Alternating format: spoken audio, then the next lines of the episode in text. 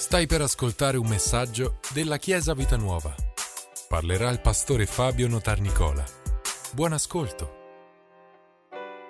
Buongiorno Chiesa, buongiorno. Questo è un gran giorno che il Signore lo ha creato. Ed è un gran giorno perché ci sei tu. E questa creazione è una creazione meravigliosa perché ci siamo noi. Alleluia. Il tema di questa mattina, ve lo dico subito, è guarigione. Guarigione.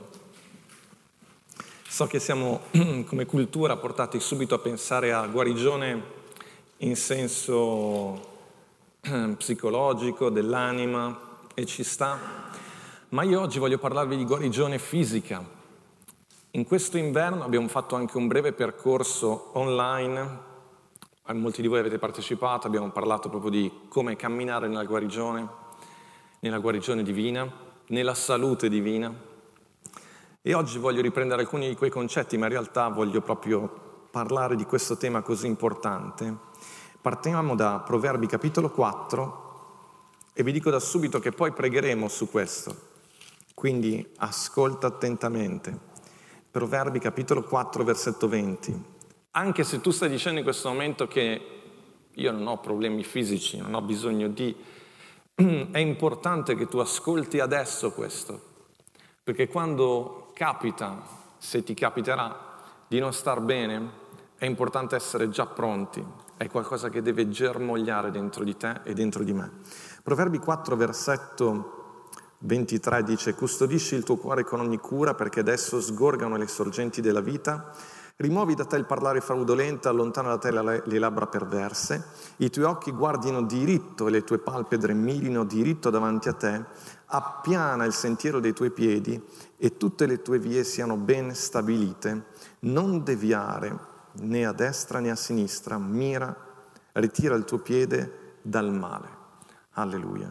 Questi versetti che parlano del custodire il nostro cuore sono il fondamento di tutto quello che insegniamo mettere una protezione, ma custodire, ce l'ha spiegato bene al summer camp eh, Nicola quando ha parlato della, della custodire, non è soltanto un'azione di difesa passiva, ma anche un'azione attiva, è qualcosa che tu fai in maniera propositiva. Al versetto 20 dice così, qualche versetto prima dice, figlio mio, fa attenzione alle mie parole, porgi l'orecchio ai miei detti non si allontanino mai dai tuoi occhi, custodiscili nel centro del tuo cuore, perché sono vita per quelli che li trovano, guarigione per tutto il loro corpo. In questi versetti dice, figlio mio, fa attenzione alle mie parole, porgi l'orecchio ai miei detti. Mi interessa questo in modo particolare come introduzione. La parola di Dio dice, inclina il tuo orecchio, cioè porgi il tuo orecchio. È un altro modo per dire non indurire il tuo cuore, non bloccarti, non irrigidirti. Il pastore ha detto che parleremo di guarigione, forse hai avuto qualche esperienza negativa, forse hai avuto eh, esperienze, la prima volta che mi senti parlare, forse su queste cose sei un po' diffidente. La parola di Dio ti dice, come per tutte le cose, fai attenzione, inclina il tuo cuore. Fai attenzione a come reagisce il tuo cuore appena senti parlare di queste cose perché è importantissimo il tuo orecchio e il tuo orecchio è proprio la porta che permette alla parola di Dio di entrare o di rimanere lì all'uscio e di non produrre il suo effetto. Quindi più volte in questa domenica io ti dirò inclina il tuo cuore, inclina il tuo orecchio, porgi il tuo orecchio, apriti a quello che il Signore ci sta dicendo. Perché tutto questo davvero è importante Capitolo 5, versetto 1 dice, Figlio mio, fa attenzione alla mia sapienza, porgi l'orecchio al mio intendimento. Proprio sta dicendo, per favore, ascoltami, non indurire il tuo cuore, non chiuderti, non pensare ad altro, non pensare che non ti interessa, che non è una cosa che ti, che ti interessa in questo momento. Apri il tuo cuore, apri il tuo orecchio, inclina il tuo orecchio alla parola di Dio. Voglio collegare a questo Ebrei capitolo 1, versetto 1, uno dei versetti che amo di più nella parola, che parlano più, più frequentemente a tutto il mio cuore. Ebrei 1, versetto 1 dice, Dio, dopo aver anticamente parlato molte volte in variati modi ai padri per mezzo dei profeti, in questi ultimi giorni ha parlato ai suoi per mezzo di suo figlio, che egli ha costituito erede di tutte le cose, per mezzo del quale ha anche fatto l'universo. Quindi se Proverbi ci dice inclina il tuo cuore alle mie parole, Ebrei ci dice che Dio ha parlato agli uomini in molti modi, attraverso i profeti, attraverso eh, i, i, tutto quello che c'è scritto nell'Antico Testamento, eh, attraverso eh, le, le, i detti che sono stati trascritti, però poi dice Dio ha parlato anticamente in diversi modi all'uomo, ma un, nel, negli ultimi tempi ha parlato attraverso Gesù. Quindi quel inclina il tuo orecchio ora per noi è soprattutto in riferimento a quello che Gesù ha detto e quello che Gesù ha fatto. Chiaramente è importantissimo anche l'Antico Testamento, ma qua quello che ci sta dicendo Ebrei è Dio, dopo aver anticamente parlato molte volte in svariati modi ai padri per mezzo dei profeti, in questi ultimi giorni ha parlato a noi per mezzo di Gesù. E i proverbi ti dice inclina il tuo cuore, apriti a quello che Gesù ha detto e a quello che Gesù ha fatto, perché Gesù è un messaggio, Gesù è la parola, Gesù è essenzialmente il messaggio di Dio incarnato per noi, per parlare a noi. E attraverso quel Gesù, attraverso quella parola, Dio ha creato tutto l'universo tutto ciò che tu hai bisogno, tutto ciò di cui tu uh, necessiti e tutto ciò che, nella, che vedi intorno a te è stato creato attraverso quella parola. È davvero importante. Va bene, Chiesa? Questa è la premessa e ora andiamo a vedere che cosa ci ha detto Gesù. Naturalmente non, vedremo, non leggeremo tutto, però ci sono alcuni passaggi veramente importanti. Mm, chi mi ha sentito predicare più volte su questo sa che spessissimo parto da qua in Matteo capitolo 8, versetto 1. Ora quando egli fu sceso, Matteo capitolo 8, versetto 1, ora quando egli fu sceso dal monte, grandi folle lo seguirono. Ed ecco un lebroso venne e l'adorò dicendo, Signore, se vuoi, tu puoi mondarmi. E Gesù distesa la mano, lo toccò dicendo, sì, io lo voglio, sì, mondato e in quell'istante egli fu guarito dalla sua lebbra. Capitolo 8, capitolo 8 no, segue i tre capitoli 5, 6, 7 dedicati al Sermone del Monte e Gesù scende, quando dice che sta scendendo dal monte, sta scendendo da quel monte e l'immagine che Matteo ci vuole dare è che ora Gesù sta per mettere in pratica quel messaggio che racchiude tutto il Vangelo.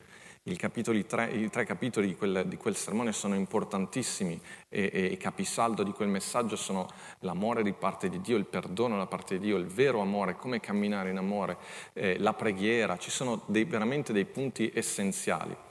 Però qui c'è un discorso che questo lebroso va da Gesù e gli dice, io so che tu puoi, il mio problema è che non so se tu vuoi. La maggior parte di noi che crede in Dio, dire, chi crede in Dio, crede in un Dio onnipotente. È difficile che credi in un Dio che non possa fare e realizzare quello che desidera. La maggior parte di noi ha questo problema però, che non sa se è volontà di Dio guarire, guarire oggi e se è volontà di Dio guarire te in questo momento, se è volontà di Dio eh, guarirti perché forse invece Lui con la, con, la, con la, malattia ti vuole insegnare chissà che cosa eh, o ti vuole provare o fare chissà che cosa, ma quest'uomo, grazie a Dio per questo lebroso, che significa proprio peccatore, perché è l'immagine del peccatore, quest'uomo va da Gesù e gli dice se vuoi. C'è una cosa interessante che si, legge, si, capisce soltanto nel testo originale, ma anche in italiano è resa molto bene la traduzione. In greco ci sono diversi, si, si chiamano periodi ipotetici, cioè diversi modi per esprimere questa ipotesi, il se. Per esempio, e, e questo caso è, è dell'eventualità, si dice, cioè nel caso in cui l'ipotesi si concretizza, la conseguenza è sicura e certa. Se la condizione si realizza, cioè se tu vuoi, io sarò guarito, ma sicuro. Infatti in italiano è resa con l'indicativo, se tu vuoi. A noi suonerebbe già diversamente se ci fosse scritto e se tu volessi. Quando tu usi il congiuntivo, se tu volessi, e stai già esprimendo l'idea che in realtà quella condizione non si realizzerà mai. Qui invece quest'uomo è molto concreto, infatti la traduzione corretta dice se tu vuoi, mi guarisci. Non è che se tu vuoi, eh, però ci sono tante condizioni che non ti permettono di. È come quando uno può dire, eh, se, tu, eh, se tu vuoi potresti comprarmi questo. Sì, se io volessi, ma anche se il mio conto corrente me lo, me, me lo permettesse. Permetta, scusatemi, troppi congiuntivi. Invece qui dice, se tu vuoi, tu puoi. Io non metto in discussione la tua potenza, la tua autorità, perché so che puoi. Il mio problema è non so se lo vuoi. E grazie a Dio, ve lo ripeto un sacco di volte, questa frase non è rivolta soltanto a lui, è rivolta a tutti noi, all'uomo di ogni tempo. Sì, io lo voglio. E questa è la risposta di Gesù per tutti noi. Io voglio guarirti, io voglio sanarti. E infatti immediatamente dice così che subito, in quell'istante, fu guarito. Voglio collegarmi a questo un altro passaggio che non è qui in Matteo, ma in Marco, capitolo 9, perché in Marco, capitolo 9, invece, vediamo l'altra, l'altra faccia di questa medaglia. In Marco, capitolo 9, poi torneremo in Matteo, c'è un uomo che va da Gesù, siamo al capitolo 9, dal versetto 14, che va da, va da Gesù perché ha un problema che il suo figlio è posseduto da un demone anche qui Gesù sta scendendo da una montagna. È interessante questo. Chiesa, ricordatevi sempre che quando vivi un momento strepitoso con Dio, poi ci sarà immediatamente qualcosa che vuole mettere alla prova quello che tu hai appena ricevuto. Gesù ha, avuto questi, questo, questo sermone sul monte, questo insegnamento straordinario, grande successo, scende, c'è subito qualcosa che vuole mettere in discussione, vuole mettere alla prova. Ma noi siamo pronti, la fede deve essere provata.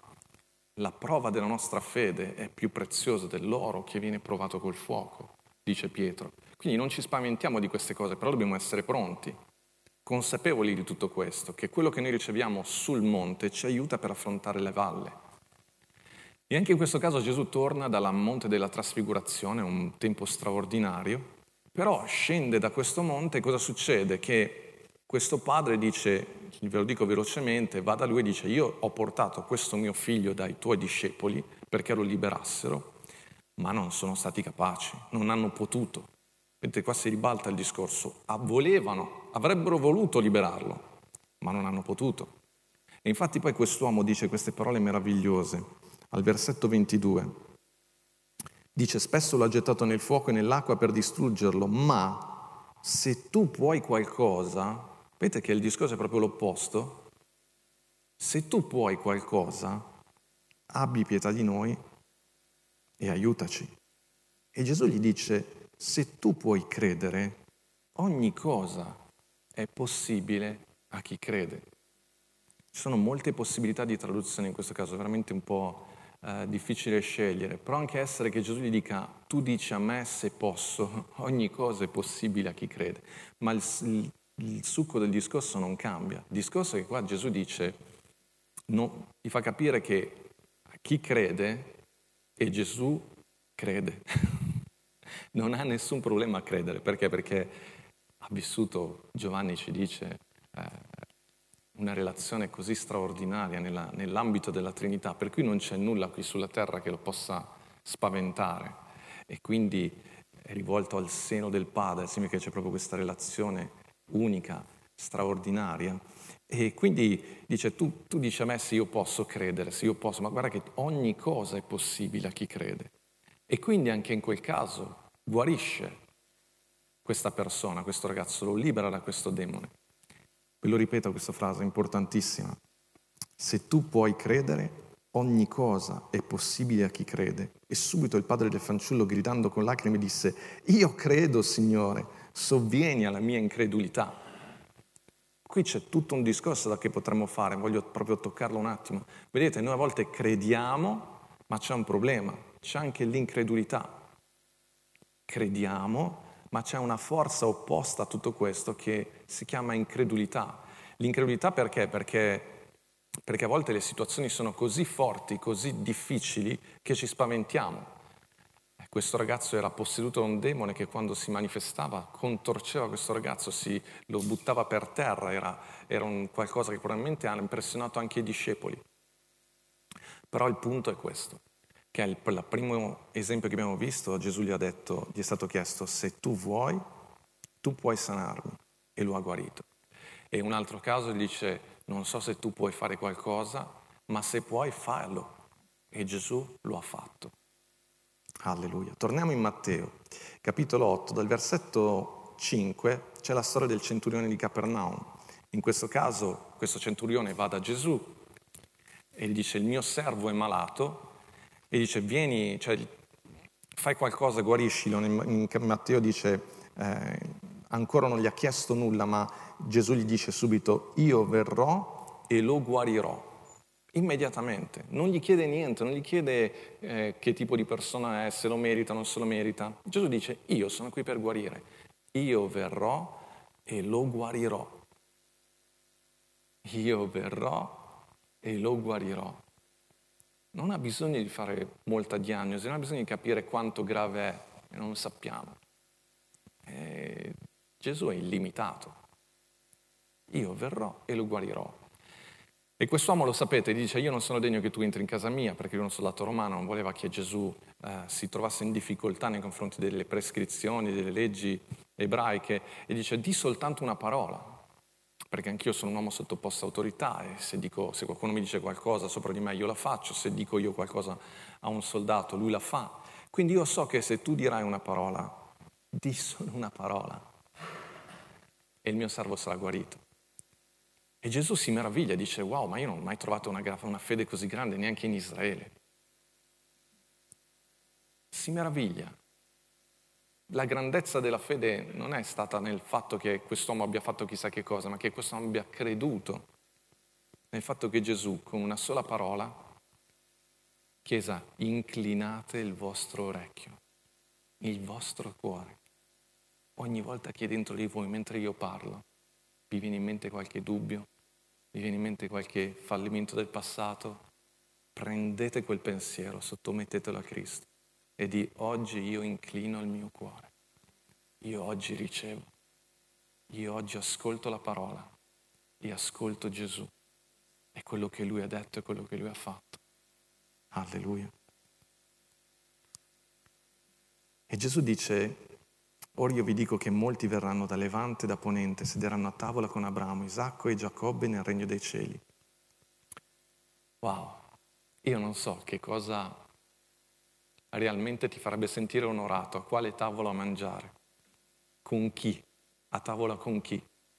Per i credenti il più grande privilegio è pensare che noi un giorno mangeremo alla tavola di Abramo, Isacco, Giacobbe, poi in quel momento Nuovo Testamento ancora non è stato scritto, ma ci vengono in mente anche i grandi nomi del Nuovo Testamento, con Paolo, con Pietro, con Giacomo, Giovanni e con tutti quelli che hanno fatto la storia della, della Chiesa. Sedere a tavola ad ascoltare e a condividere noi stessi. Alleluia, quello che il Signore ha fatto per noi. Però poi dice, versetto 13, Gesù disse al centurione, va e ti sia fatto come hai creduto e il suo servo fu guarito in quell'istante. Quindi come ha, come ha creduto questo, questo centurione? Ha creduto che Gesù guarisse. Qui, Chiesa, c'è un passaggio importantissimo. Ci sta dicendo che Gesù, quello che può compiere nella nostra vita, è direttamente collegato a quello che tu stai credendo, a quello che io sto credendo. La nostra fede è qualcosa, è, un, è una, un'abilità straordinaria che Dio ci ha dato.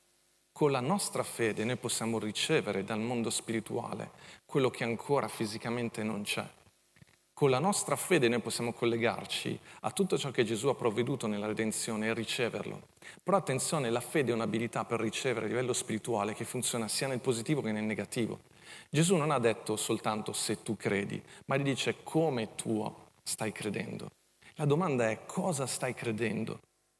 Da che parte è inclinato il tuo cuore? Da che parte è il tuo orecchio? Verso quale voce Verso quale fonte la tua fede in questa mattina è inclinata? A cosa sei collegato? Perché la fede riceve sempre qualcosa, ma stai ricevendo dalla redenzione di Gesù, stai ricevendo dalla presenza del Padre o stai ricevendo dalle tue paure, dai pensieri di questo mondo, da quello che questo mondo crede. Chiesa è molto importante. E poi notate una cosa straordinaria. Questo centurione va per chiedere intercessione per questo servo che è in casa sua. L'autorità in casa tua ce l'hai tu. Non è vero che Dio può guarire chiunque quando vuole senza che tu lo voglia. Dio lo può fare, ma è molto, molto raro tutto questo. Perché? Perché l'autorità Dio l'ha data a te. Scusatemi, ma se anche per la salvezza Dio non sta forzando nessuno, che è la cosa più importante, ma sta lasciando libera scelta alle persone, quanto più per la guarigione. Non è vero che se Dio vuole allora mi guarisce io non faccio nulla. Queste persone sono andate da Gesù, queste persone hanno parlato con Gesù, queste persone si sono chiarite le idee quando non riuscivano a ricevere perché non so se vuoi, non so se puoi, non so se eh, sono degno. Si sono chiarite le idee e poi Gesù gli ha detto, ora come tu credi, ricevi, vai a casa. E queste persone hanno ricevuto. L'autorità in casa tua ce l'hai tu L'autorità in casa mia ce l'ho io, sono io che permetto a Gesù e a tutto quello che lui ha fatto di entrare dentro di me. Sono io che inclino il mio orecchio a questa parola, la ricevo, la credo e la incarno, la vivo. È dall'inizio dell'anno che vi sto parlando dell'importanza della parola. Tutto inizia con una parola. E la parola di oggi è sì, lo voglio voglio guarirti e sia fatto per come tu credi. Gesù si accorda con te e tu ricevi. Alleluia. Ricevi per te e ricevi per le persone che sono con te. In quel caso quel servo è come se fosse stato il figlio del centurione. Noi come genitori abbiamo autorità nella nostra famiglia, nella nostra casa. Quando i nostri figli si sposeranno e andranno a vivere nelle loro case, avranno, è un altro centro di autorità. Possiamo avere relazione certamente, ma se non aprono la porta, tu non entri da quel punto di vista e viceversa. Se tu non apri la tua porta in questo momento alla parola di Dio, Dio non forzerà nulla. Vi ricordate che ho fatto l'esempio anche della barca, della, della tempesta? Quando Gesù gli dice, ehi, sono io, Smettetela di avere paura. Coraggio, sono io. Mettimi a fuoco. Permettimi di entrare nella tua vita. Dopo questo, al versetto 14 dice che poi Gesù, entrato nella casa di Pietro, Gesù lo ha fatto entrare in casa. E allora guardate cosa che succede. Vide che la suocera di lui era a letto con la febbre, egli le toccò la mano e la febbre la lasciò ed ella si alzò e, prese, e iniziò a servirli. Può sembrare che Gesù in questo caso abbia fatto di sua volontà, però ascoltatemi, Pietro ha fatto entrare Gesù in casa sua. Fai entrare Gesù a casa tua. Fai entrare Gesù nella tua vita. Subito dopo, quello stesso giorno, al versetto 16, fattosi sera, quindi è lo stesso giorno, Chiesa, gli furono presentati molti indemoniati ed egli con la parola scacciò gli spiriti e guarì tutti i malati. Quante volte ve lo ripeto? Una folla di gente, è possibile che fossero tutti bravi, tutti meritevoli di guarigione, tutti più bravi di me, tutti più bravi di te, tutti con qualcosa di speciale per cui loro ricevono e noi no.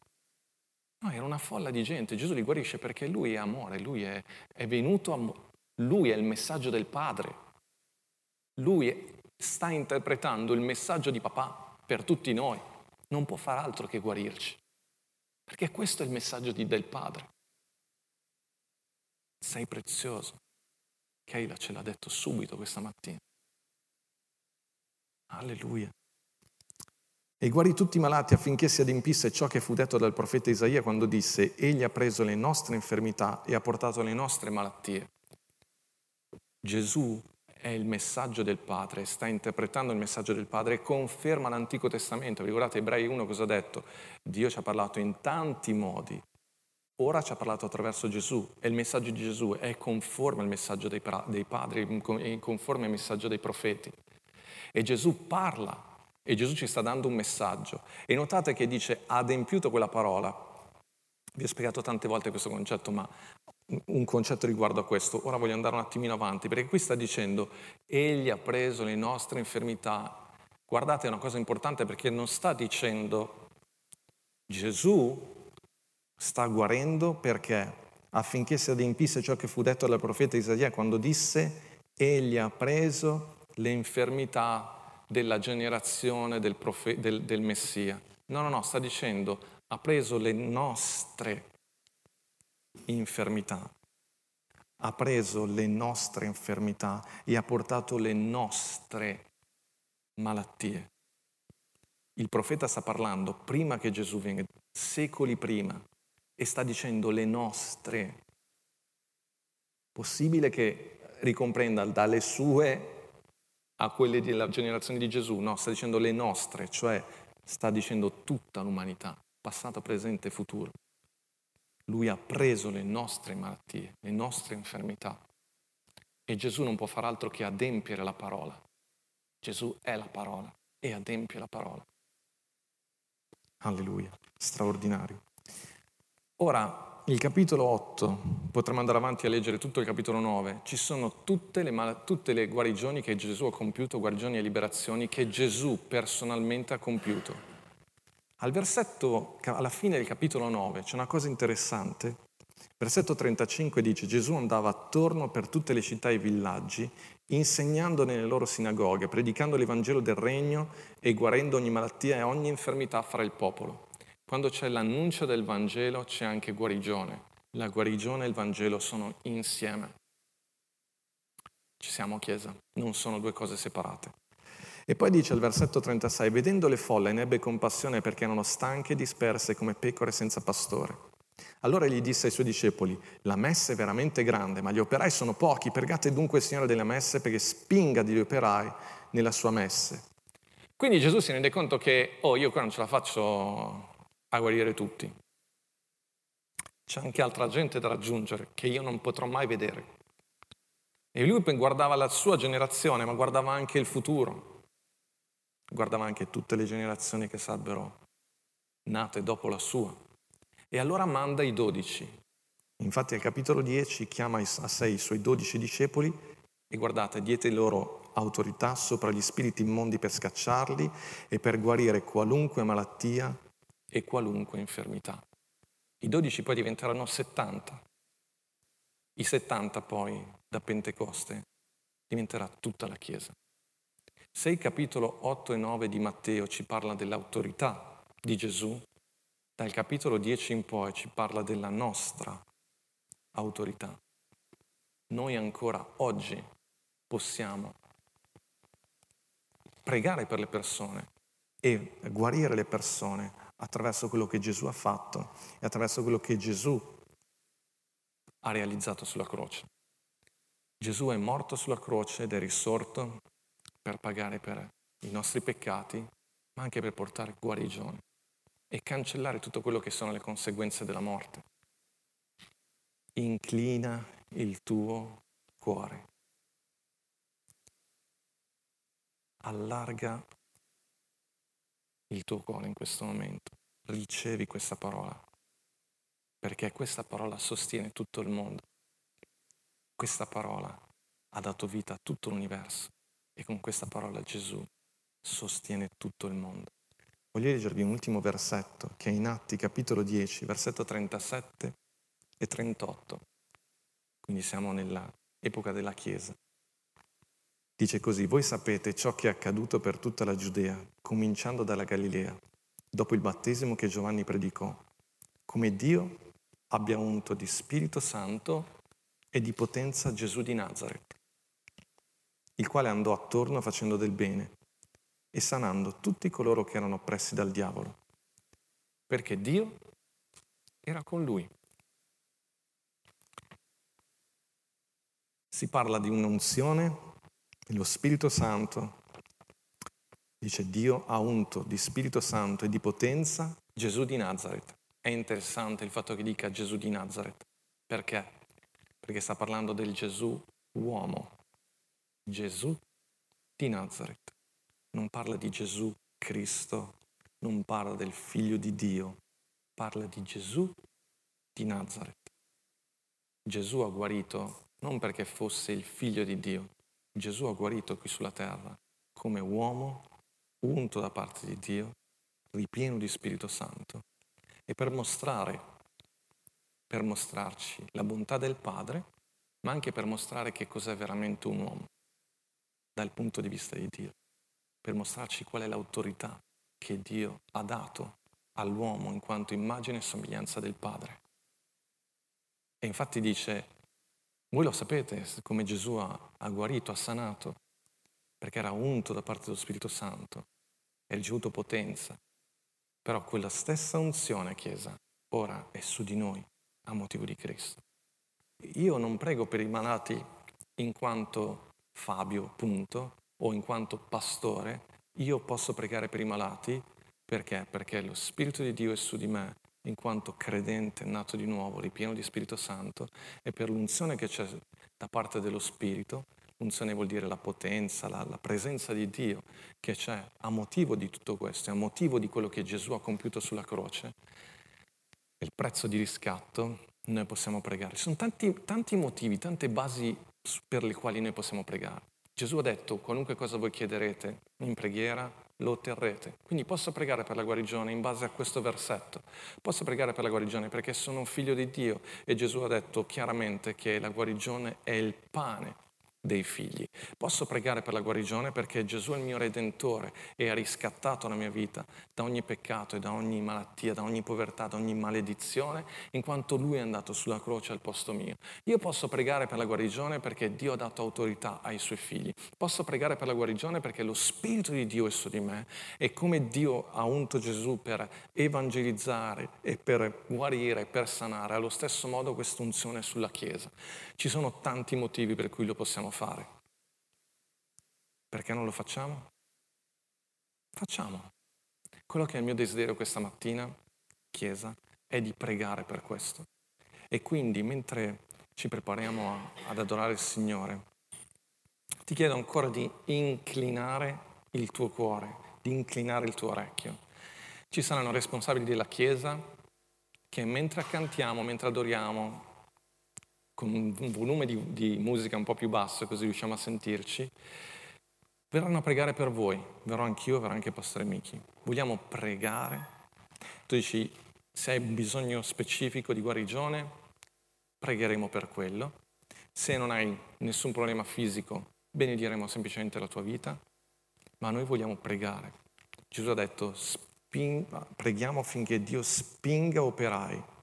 Quando ho letto questa parola, ho immaginato proprio questa domenica e ho detto io posso spingere, io posso spingere i leader della Chiesa, so che c'è questo lockdown, cioè lockdown non c'è più, c'è questa situazione, quindi manterremo le distanze, la mascherina, non imporremo le mani, non c'è problema. Però desidero che riceviate questa parola da qualcuno vicino a voi e che riceviate preghiera per questo. Se invece non vuoi ricevere preghiera non c'è problema, le persone quando verranno da te ti diranno posso pregare per te e l'autorità è tua. L'autorità è tua. E se tu dirai sì, non stai dicendo sì al pastore Michi, tu stai dicendo sì a Gesù, che in questo momento sta operando attraverso il pastore Michi. E allora pregheremo per te. Se dirai di no, non, non, è, non me la sento, non ci offendiamo, non c'è nessun problema. Sai quante volte Gesù ha, ha ricevuto dei no, quindi non, non, c'è nessun problema, lui ha continuato a benedire le persone. Si vede che sarà per te, sarà un altro, un'altra domenica. Se sei a casa invece, non posso venire fino da te. Però in questo momento, mentre noi preghiamo, Gesù, attraverso lo Spirito Santo, è lì presente, in quella stanza dove sei. E se tu hai inclinato il tuo orecchio e il tuo cuore, alleluia, Gesù ti può guarire anche in quel momento, perché il, il centurione ha detto di soltanto una parola e la parola te la dico io in questo momento, la parola, la risposta di Gesù a, a, alla tua fede è ti sia fatto come tu hai creduto nel tuo cuore. Ricevi secondo ciò che tu credi. Collegati alla parola e ricevi, ricevi guarigione. Collegati alla potenza della risurrezione di Cristo e ricevi la guarigione lì dove ti trovi, ora, in questo momento. Ricevi guarigione, può essere anche semplicemente un seme di questa guarigione, ma fiorirà dentro di te. Può essere una guarigione straordinaria, immediata. Ricevila. Ti sia fatto secondo quello che tu stai credendo. Nel nome di Gesù. Nel nome di Gesù. Grazie per averci ascoltato. Rimani aggiornato attraverso i nostri canali social. Ci trovi su Facebook, Instagram, Spotify e sul sito www.chiesavitanuova.org.